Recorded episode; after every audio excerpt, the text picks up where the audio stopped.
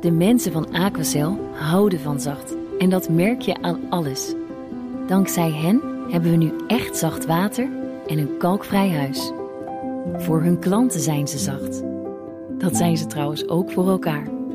Voor ons zijn zij de kracht van zacht. Aquacel.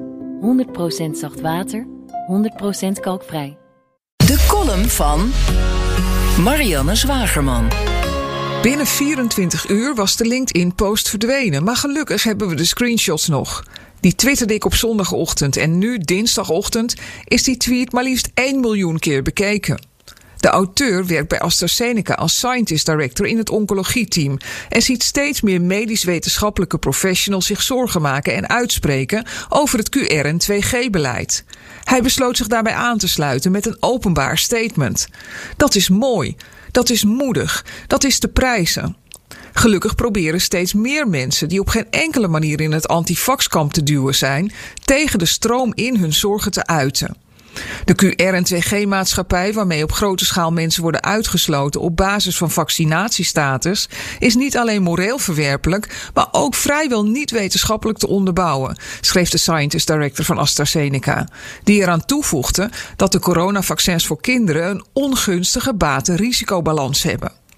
Dat deel van zijn post haalde hij in de loop van de dag weg. Met de toevoeging dat het niet zijn plek is om uitspraken te doen over risico's van vaccins. Hij wilde met zijn statement slechts het publieke debat bevorderen. Dat is mooi, dat is moedig, dat is nodig. Volkskrant hoofdredacteur Pieter Klok prees in zijn politieke podcast de lekstrategie van de regering rondom de persconferenties als een informele manier om de mogelijke maatregelen te toetsen bij de bevolking. Een goed mechanisme om het debat in de samenleving op gang te brengen, is zijn redenering. Lekken als het gluiperige broertje van een referendum. Dat zou misschien kunnen werken als het debat dan ook op gang komt. Maar ondanks de 1 miljoen views op Twitter pikte geen nieuwsorganisatie het tegengeluid van de AstraZeneca-medewerker op. Iemand tikte hem blijkbaar wel op de vingers, want zijn post verdween. Zoals zoveel tegenstemmen voor hem ook al uit het debat verdwenen. Ze worden genegeerd of geridiculiseerd door de media en in hun bestaanszekerheid bedreigd door werkgevers of klanten. Die arme AstraZeneca-man wist niet wat hem overkwam, denk ik. Hij woont in de UK en daar heeft niemand het meer over corona. Iedereen leeft alweer lekker door.